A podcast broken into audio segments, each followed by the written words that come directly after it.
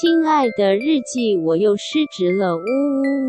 本集节目由晚安小猪屋版权水晶音乐赞助播出。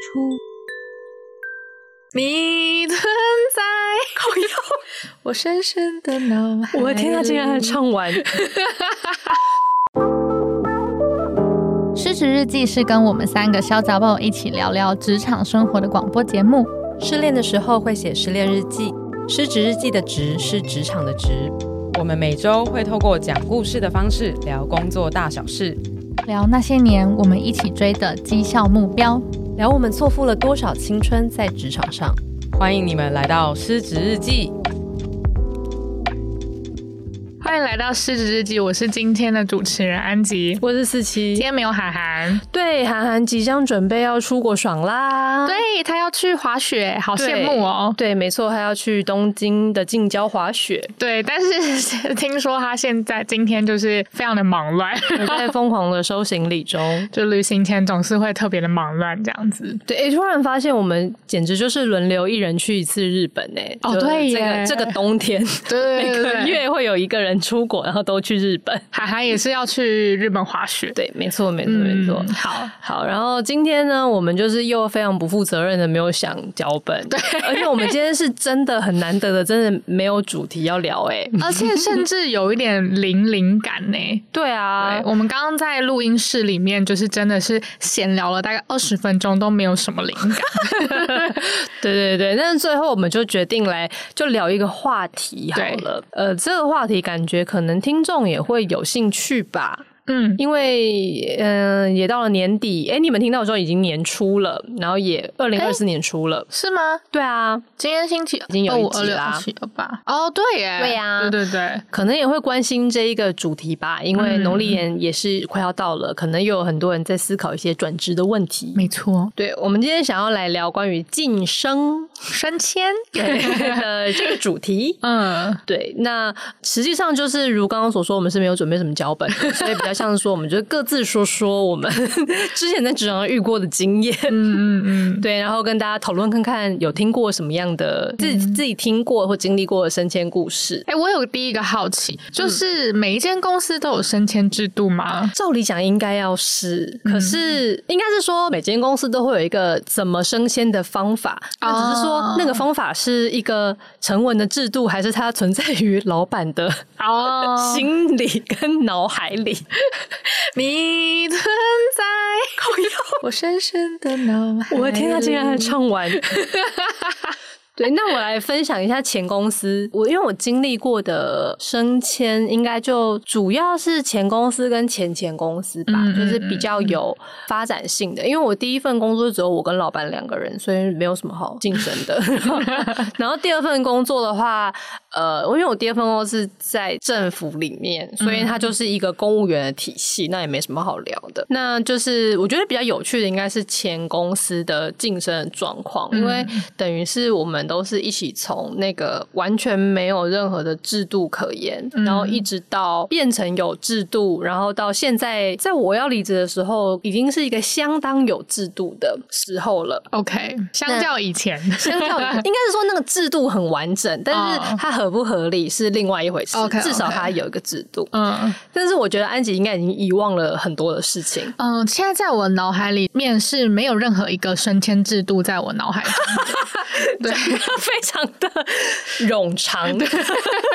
就是已经忘记了。那我可以来讲一我印象最深的，就是当初我们大家是怎么变成主管的。因为我发觉我们应该其实没有在节目里面讲过我们是怎么被选出来或没被选出来的耶。嗯，跟大家前情提要，就是如果真的还有人不知道的话，就是我跟安吉跟涵涵，我们原本是同一个公司的同事，对对对。只是现在大家都各分东西 是了很多年了。然后我们刚我们三个人同时存在公司的时候，公司一开始的人数大概我进公司是二十几个人。嗯嗯，就涵涵跟安吉在的时候才。就十几个人，八到十个人。对对对对。嗯、然后我进去的时候二十几个人，嗯。然后我们大概就在快三十人的那时候吧，迎来了第一次的改组。那先说为什么要改组呢？因为原本的组织其实说起来也挺荒谬的，因为总共三十三十个人，只有两个大部门，对，就是工程师与非工程师。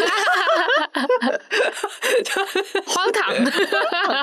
对，所以就是我们是做线上课程的嘛，嗯，所以什么呃内容企划啊，然后摄影啊，设计，对，平面设计，然后行销、行销、客服，全部都是同一个部门，嗯，然后而且我们都是直接 report 给其中一个老板，嗯，然后工程师们他们则是 report 给另外一个老板，嗯，这样。到到了那个时候，我记得我们那个部门好像最多有到十八个人吧。哦，即将改组前戏的时候，就是十几个人，然后同时都 report 给那个老板，而且那个老板本身是一个工程师。哦，是这样啊，我都忘了。是啊，就是他，他根本就不懂所有关于 关于行销、关于内容的这一切，就是他就是一个工程师啊。对，大家只要记得很荒唐就好了，就是很荒唐。对，但是也那时候就是真的也不是故意那么荒唐的啦，就是有一些历史因素这样子。对对对，不是说真的大家都是一群智障这样子。对，其实那个时候大家我觉得都是偏很聪明的，对对对，只是因为也都很年轻嘛，那时候大家也就是都不到三十岁，几乎，那就是从一开始草创很像社团感的这样开始，到那个时候才真的觉得哦，好像真的不能再这样下去了，因为这位老板他显然已经开始发现他没有办法真的管我们什么东西，对，也没有办法给予我们什么专业上面的指导，对，所以呃，开始觉得需要来分一些的部门出来，嗯，那当时的初步的规划，我觉得那个规划其实算是蛮合理的，就是说把这个大部门再进一步的分成内容部门跟行销部门，嗯，然后还有原本的产品就是工程师部门，所以有三个大部门，嗯，这其实看起来合理嘛，然后再把呃内容里面，因为内容做内容的人很多，嗯，然后再把它分成有呃前期的开发，然后后然后中间的制作，然后然后跟最后的品管。这样，嗯嗯，那种前中后台的感觉，对对对，其实就是算蛮合理的，它就是一个工厂。呃、对，但我觉得比较有趣的是，现在既然我们这样数一数，其实就会出现了，如果我们不算工程师们的话，那我们至少会出现两个大主管嘛，嗯、内容跟行销的大主管，然后还有内容底下有四个子部门的小主管。嗯，那这些人就势必就是要从这十几个人里面产生出来，那要。怎么产生呢？那时候老板们做的事情是我至今都闻所未闻的一个创举，想起来其实蛮好玩的。呃，给了我们一张纸，就是对对对对对对对对，他是只有在内容部门这样吗？没有，在你们那边应该也是吧？我都忘了耶。我觉得是你忘，应该是大家都是这样。真的假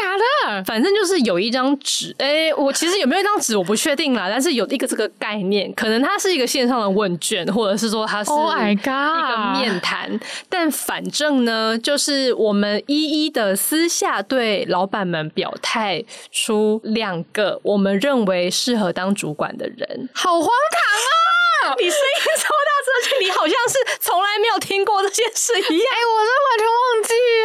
就是这样啊，对。然后，可是我想不起来他到底是叫我们写在一个东西上。但是你印象中其他部门也是这样吗？因为我记得我有讲别的部门，我有讲你们部门的，真的假的？所以，所以我觉得没道理，只有问我们部门。哦，真的耶！对啊，而且因为那时候我们就还没有分啊，我们都还是同一个，就是非工程师部门啊。可是你写的时候，你有讲说哦，我觉得他适合当什么主管这样子吗？还是就只是把名字填上去？呃，我好像我忘记他有没有说适合当什么主管，但是有说适合当主管，然后还有问我一些原因是什么。好荒唐哦！对，其实我想起来觉得非常之荒唐哎，因为那个时候的我，我觉得我已经算是比较有工作经验的了。在所有人里面，可是我现在回忆起我当时候的意见，真的很白痴哎、欸，就是我根本就不知道当主管需要什么特质。嗯、然后我好像就是讲了，记得我讲了一个，就是因为他是一个比较资深的员工，然后所以我就说哦，那因为他应该就是很了解现在公司的所有东西，而且我那时候还进公司不到半年，我就是进去，对啊，算起来应该就是四五个月而已吧，然后就要改组，然后我就也被访问了，说就是你觉得哪两个同事最适合当主管？所以其实那个就是一个人品大赛啊，可能是个人员大赛吧。哦，对，人员大赛，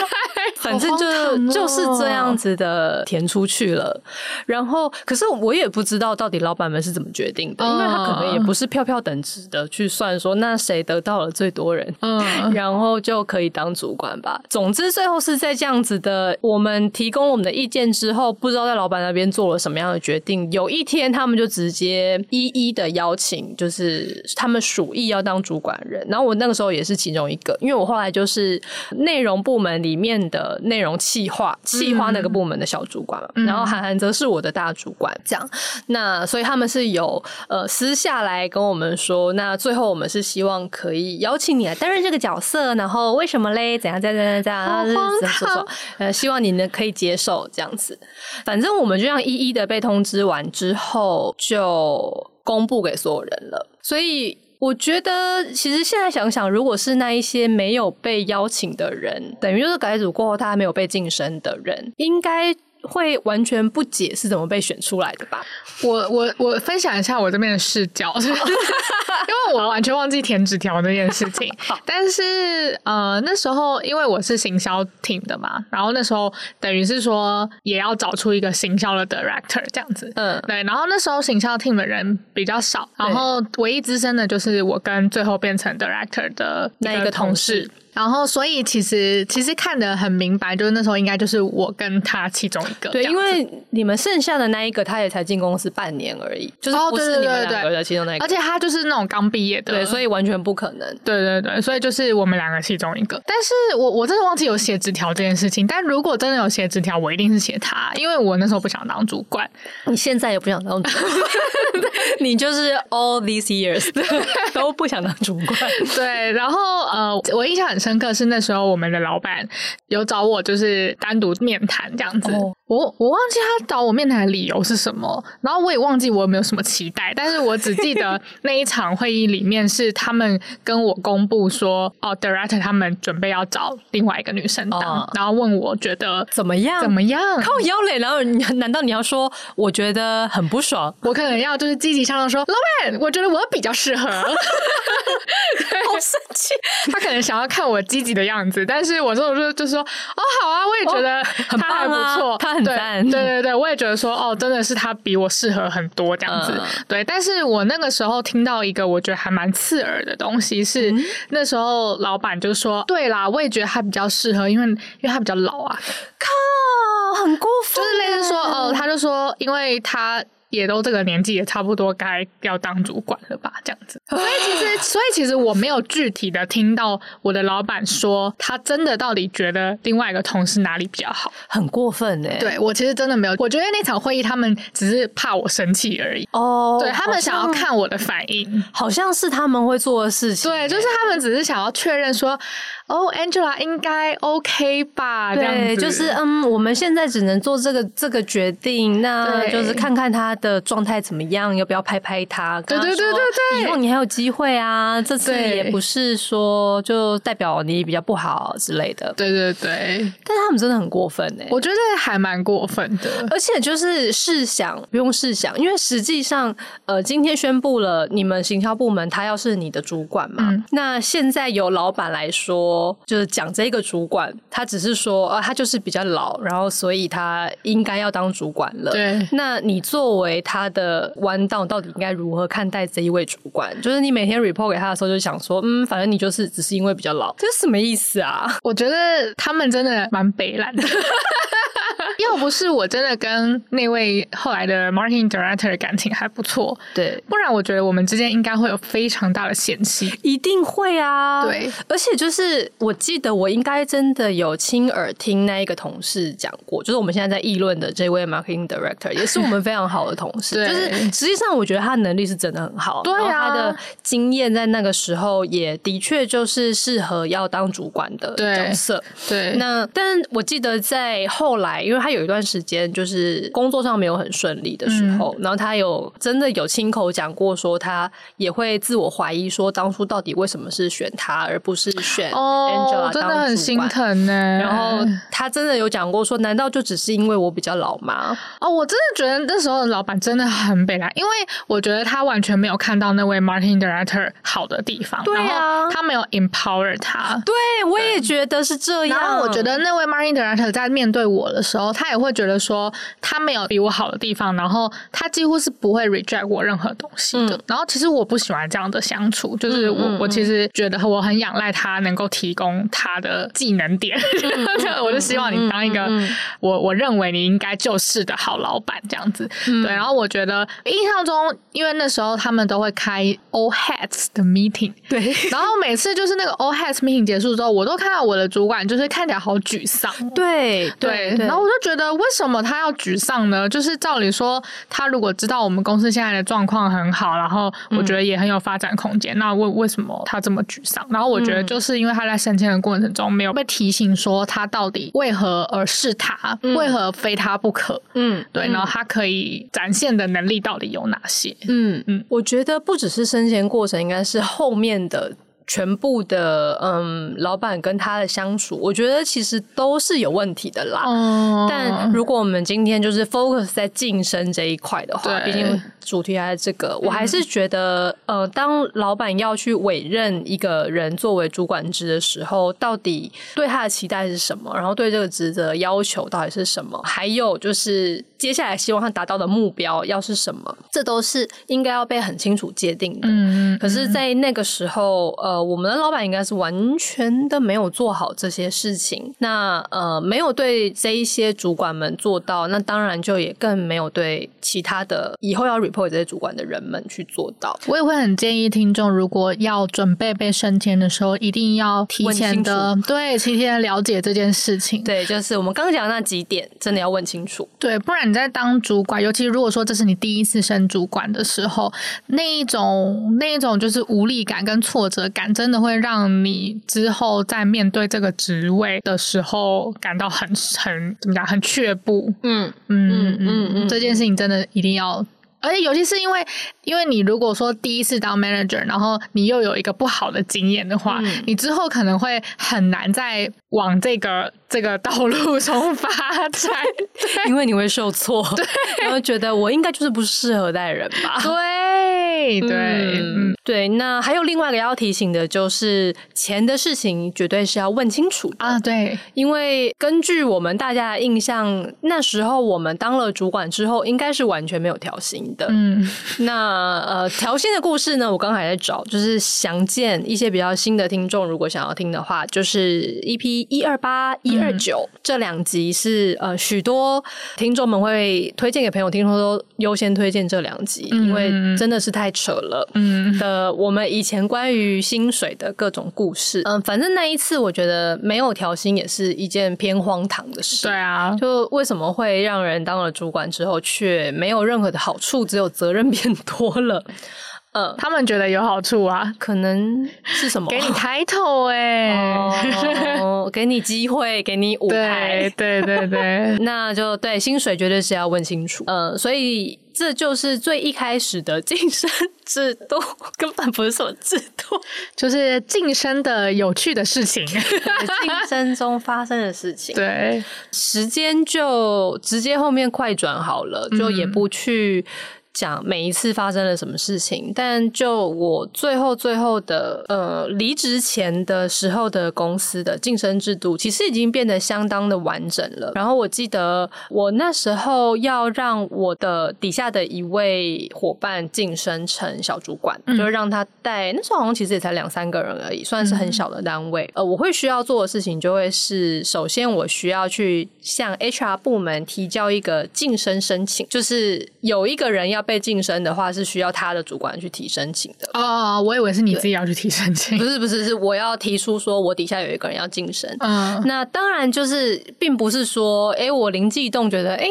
我的 member 应该可以升吧，就可以去升。嗯、就是那也是需要说，我们在年初的时候，其实已经去做了一整年的财测跟 headcount 的规划嘛，然后已经知道说，其实接下来是会有这个缺出现，因为扩编啊，或因为才那个职务调动的关系，是会有 manager 的空位出现的。这其实非常重要，因为就是实际上就是没有缺就没有办法晋升啦。嗯嗯，那 manager 觉得是这样子，那如果是其他的，如果你还是在 IC 的那条线，就是 individual contributor，嗯，你是不管人的，只是你在专业上面一直不断的往上的话，呃，你一样可以从一个 junior 的，嗯，比如说 marketing 好了，嗯、生成一个 senior 的 marketing，然后甚至是再往上，好像有一个什么 advisor 之类的，嗯、哦，是哦，对，那时候有一个职等，就是比 senior 再高一层，嗯、就比较像是说他可以负责一点点的管理职务，可是他不直接带人，因为只有 manager 可以。带人，这个还不错哎、欸，对啊，就好像是说他可以。做一些像是部门里面的事务的事情，嗯，好比说可能分配工作之类的，嗯，可是他不直接去打考绩，然后也不直接为部门目标负责，嗯嗯的这一个职等是比 senior 再高一层的。那呃，不管你是要晋升 manager，还是你要从 IC 的这边往上晋升，都是由你的主管去提的。所以刚刚前面讲的说有没有缺是重要的，因为就算是 senior 的缺，也是就是一个 senior 缺跟一个 junior。而缺是不一样的东西，嗯、就并不是说呃公司就可以给你就是多一些钱，这样就反正是同一个 head count，并不是这样。所以、嗯、一个部门可以有几个 junior，几个 senior，通常也都是配好的。是，所以首先部门主管是要知道今年到底有缺或没缺，然后呃有的时候，然后也要知道什么时候你可以把这个缺变成真，因为超长就是我之前有好几次，哎、欸，对我好衰哦，就是年初的时候本来告诉我我有这些缺，然后到中间。就被 freeze，因为可能因为嗯，当然我的部门自己表现不好是事实，嗯嗯、但也会因为整个公司的状况，整体的公司的业绩不佳或者什么的，你的新人事就会被冻结，然后原本有的缺，呃，也就是看得到吃不到，你根本就开不出来，这也是合理啦，因为人事费用真的是很高，嗯、所以这种很偏保守型的控管其实是可以想象的。对对对对，嗯、所以步骤来到说，反正我确定有缺之后。后我就要在适当的时间去提出我的小伙伴的晋升的申请，然后里面就要写是谁啊，然后为什么我认为他可以晋升，然后提出一些的嗯我的说明跟证明，就是为什么我觉得他能力是足够的。然后提出去之后，HR 就会来开始进行一连串的晋升的作业。嗯，嗯，其时间好像长达。半年吧，好久啊，差不多是半年。我记得好像就是首先要先有三个月的，有点像是呃三个月的 probation 吧。对，probation 固定是三个月，可是我记得整件事情跑完要半年，嗯、所以我有点忘记说为什么前面或是后面还要有三个月，可能就是 HR 的作业作业时间吧，有可能。嗯，对，因为那个 probation 本身，呃，它也会需要。提出一个计划，嗯，然后我们那时候的做法，我觉得还算简便，嗯、就是说，本来我们就是每个 Q 都会有绩效目标，然后晋升的周期是跟着每个 Q 的周期跑的，嗯、所以你不能随时都去提出来，它就是一定要在季末的时候，季末吧，应该是季中提出，然后季末的时候要进去你的绩效考核的那一个循环周期里面去跑，嗯，就等于是像我的小伙伴，假设他的下一个 Q 就要当做他的 probation。Probation 的期间的话，我在定他的绩效目标的时候，我就要已经定出跟他要升迁有关的计划。哦，这样也蛮好的啊，反正就一目了然。对，对，对，对啊，就变成哎、嗯欸，除了就我这个，我刚刚说这个学期 这一季会给他的，除了平常他原本现在的职位所在的工作内容之外，我还会额外给他一点点的管理性质的东西，嗯、可能开始让他去督导其他的成员的工作内容，但是他们们的当然其他成员的绩效分数还是我打，他们的成绩还是由我负责，但是实际上把一些业务分给他这样。对，要把那个目标定出来，然后也会定出来说，这是他的，他要通过等于他的试用期有哪一些指标，例如什么东西的绩效可能要到多少啊，嗯、或是他可能要完成一个呃，一般来讲只有 manager 可以去负责的计划，例如说提出一个全新的什么什么样的专案是对于部门是有用的之类的。你讲到这边，我突然。什么？我突然有点微放空，然后，然后我后设回来想说，That's exactly why，就是我一点都不想要搞升迁的事情，而且这就是为什么你什么都不记得。因为你都没有在听，你我很认真，我真的是一点都不 care，就是要我搞懂这种东西，然后还要我跟我主管讨论我的我的绩效，然后升迁之后的目标什么，计划是什么，然后还要等半年，我真的是宁愿我这辈子都不当 manager。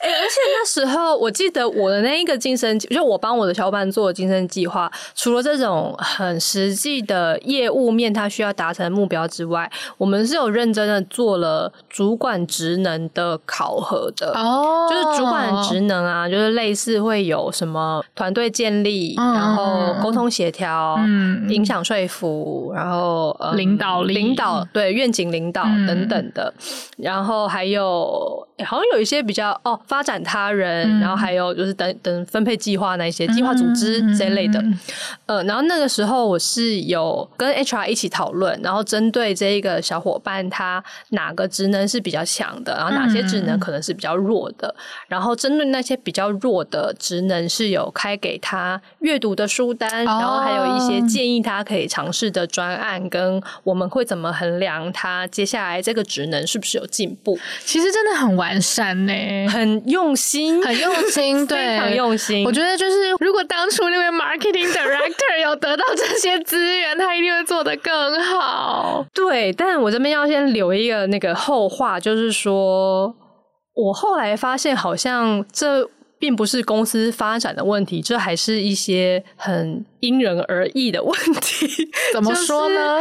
就是、就是、反正我们认认真真的做完这些事情，然后总共就是花了半年嘛，嗯、三个月是真正的 probation，然后还有前前后后的各种准备啊、讨论。而且我记得那三个月里面，HR 是每个月会跟我们约一次面谈，然后就我们两个加 HR，然后一起面谈，了解他现在的状况怎么样，有没有遇到什么问题，然后还有接下来预计是不是可以顺利的晋升这样的。那反正后来弄了半天。这其实听起来有点搞纲哎，很搞刚，很像你们是台积电那种感觉，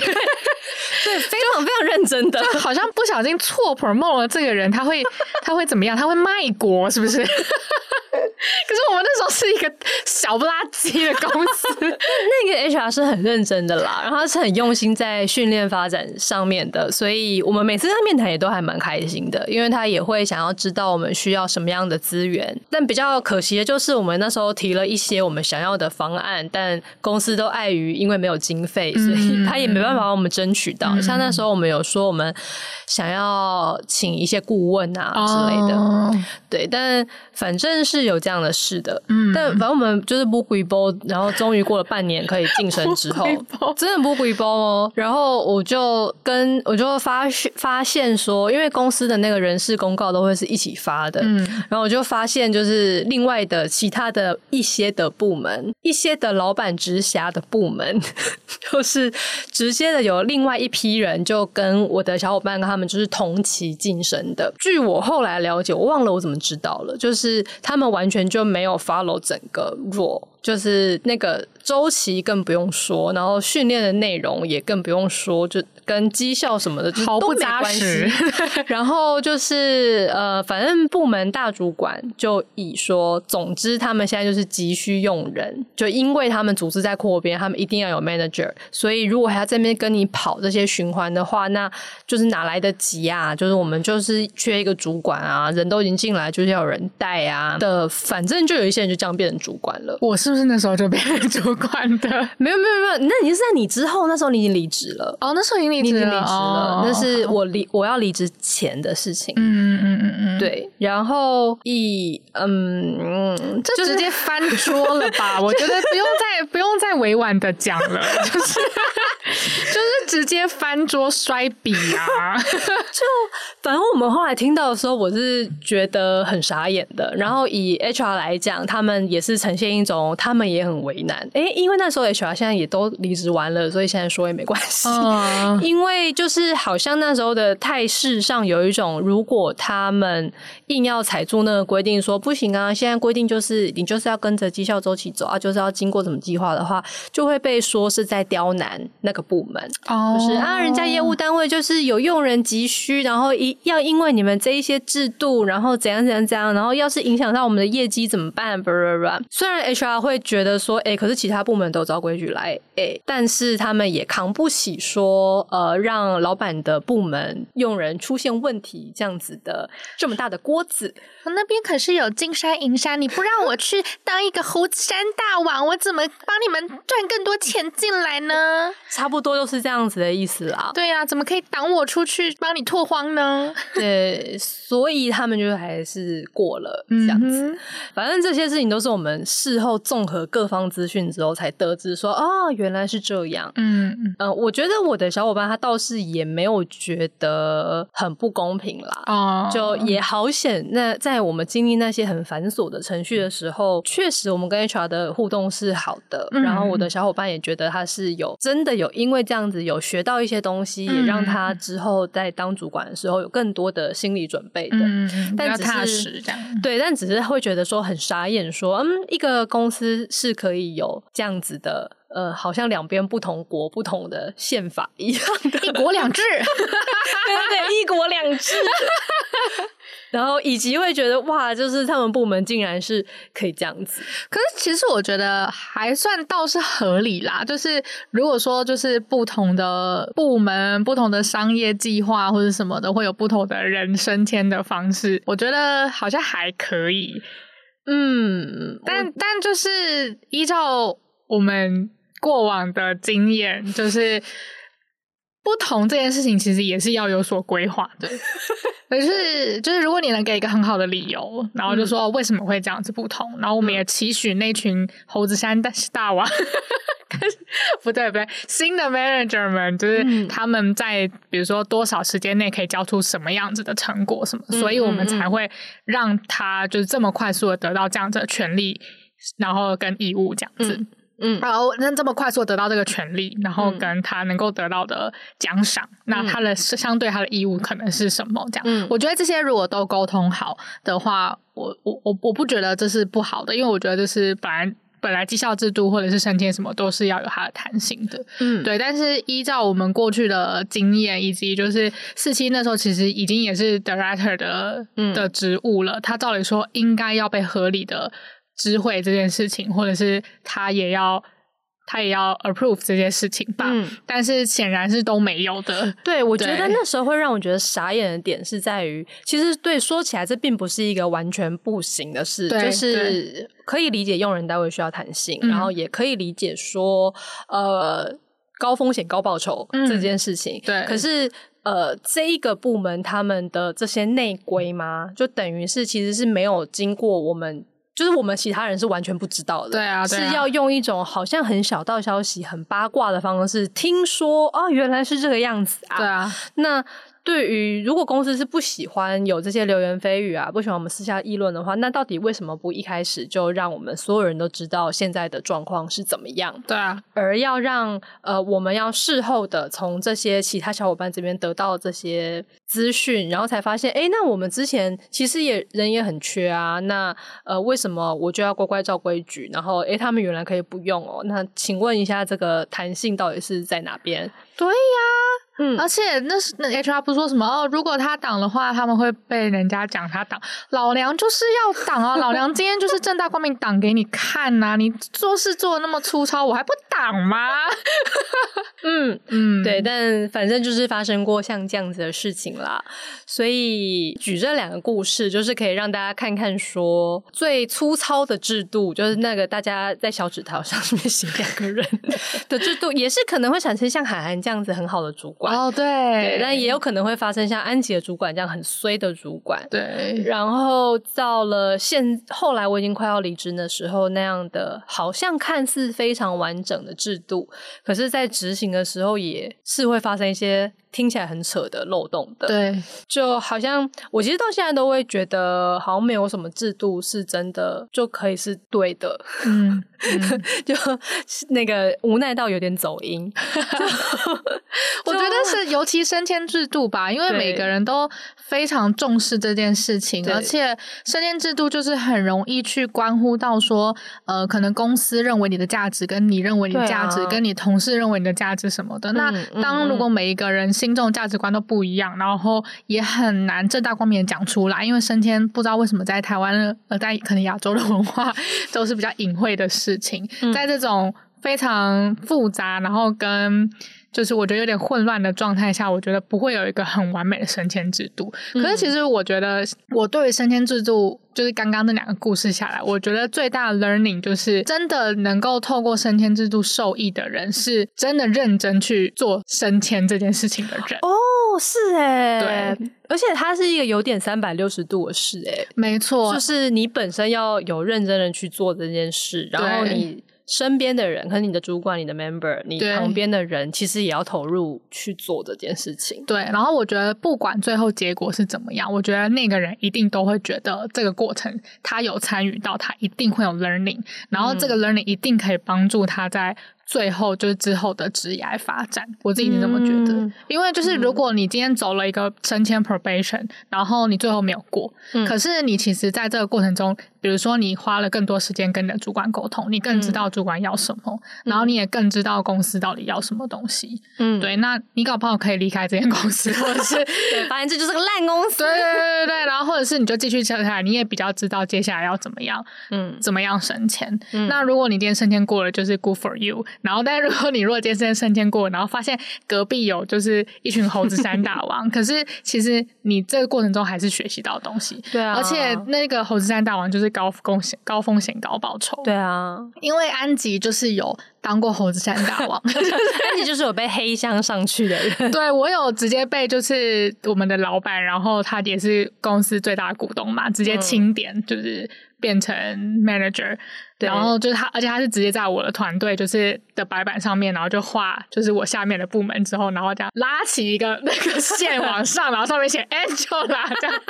对，就是真的是这样子的升迁。可是我其实，在那个升迁，我真的没有得学到很多东西。嗯，我觉得我顶多就是得到一个履历的 title 而已，而且其实这个履历 title 一点对我后续的工作一点帮助都没有。真的哦，对，所以我其实会觉得蛮可惜的，就是到底那这个升迁到底。给我职涯有什么帮助？所以我、嗯、我其实也是问号。嗯，所以呃，说到这边就跟大家分享三个升迁的故事嘛，嗯、就是我这边的两个家安吉的这个，大家应该可以秀出一些的属于你的升迁的领悟吧。对，就是如果说在这个岁末年初，你也对升迁这件事情有一些什么感悟的话呢，就是可以再让我们知道，跟我们聊聊天，不然我们之后都快要没有主题可以录了。你不要请了同不是同事。请了听众。那升迁，其实我觉得搞不好之后还是会有很多机会，可能海涵来的时候，我们针对升迁的几大问题，我们再一一的去破。可以的，对，这次比较是用三个小故事 来让大家可能有一些共感。这样好，那这集就讲到这里啦，欢迎大家在各大收听平台追踪《失职日记》。喜欢我们的话，可以追踪我们的 IG 和我们聊天，告诉我们你们喜欢哪一集。听到这里，你可能觉得哎，日记体嘞，我们今天没有时间录日记体，因为今天闲聊太久了。对，我们超时了，对，希望那个柜台不要来敲门。那最后呢，就是拜托抖内我们哦，点击节目资讯栏就有抖内的连接，支持我们继续录下去。失职日记下周见，我是安吉，我是四七，大家拜拜，拜拜。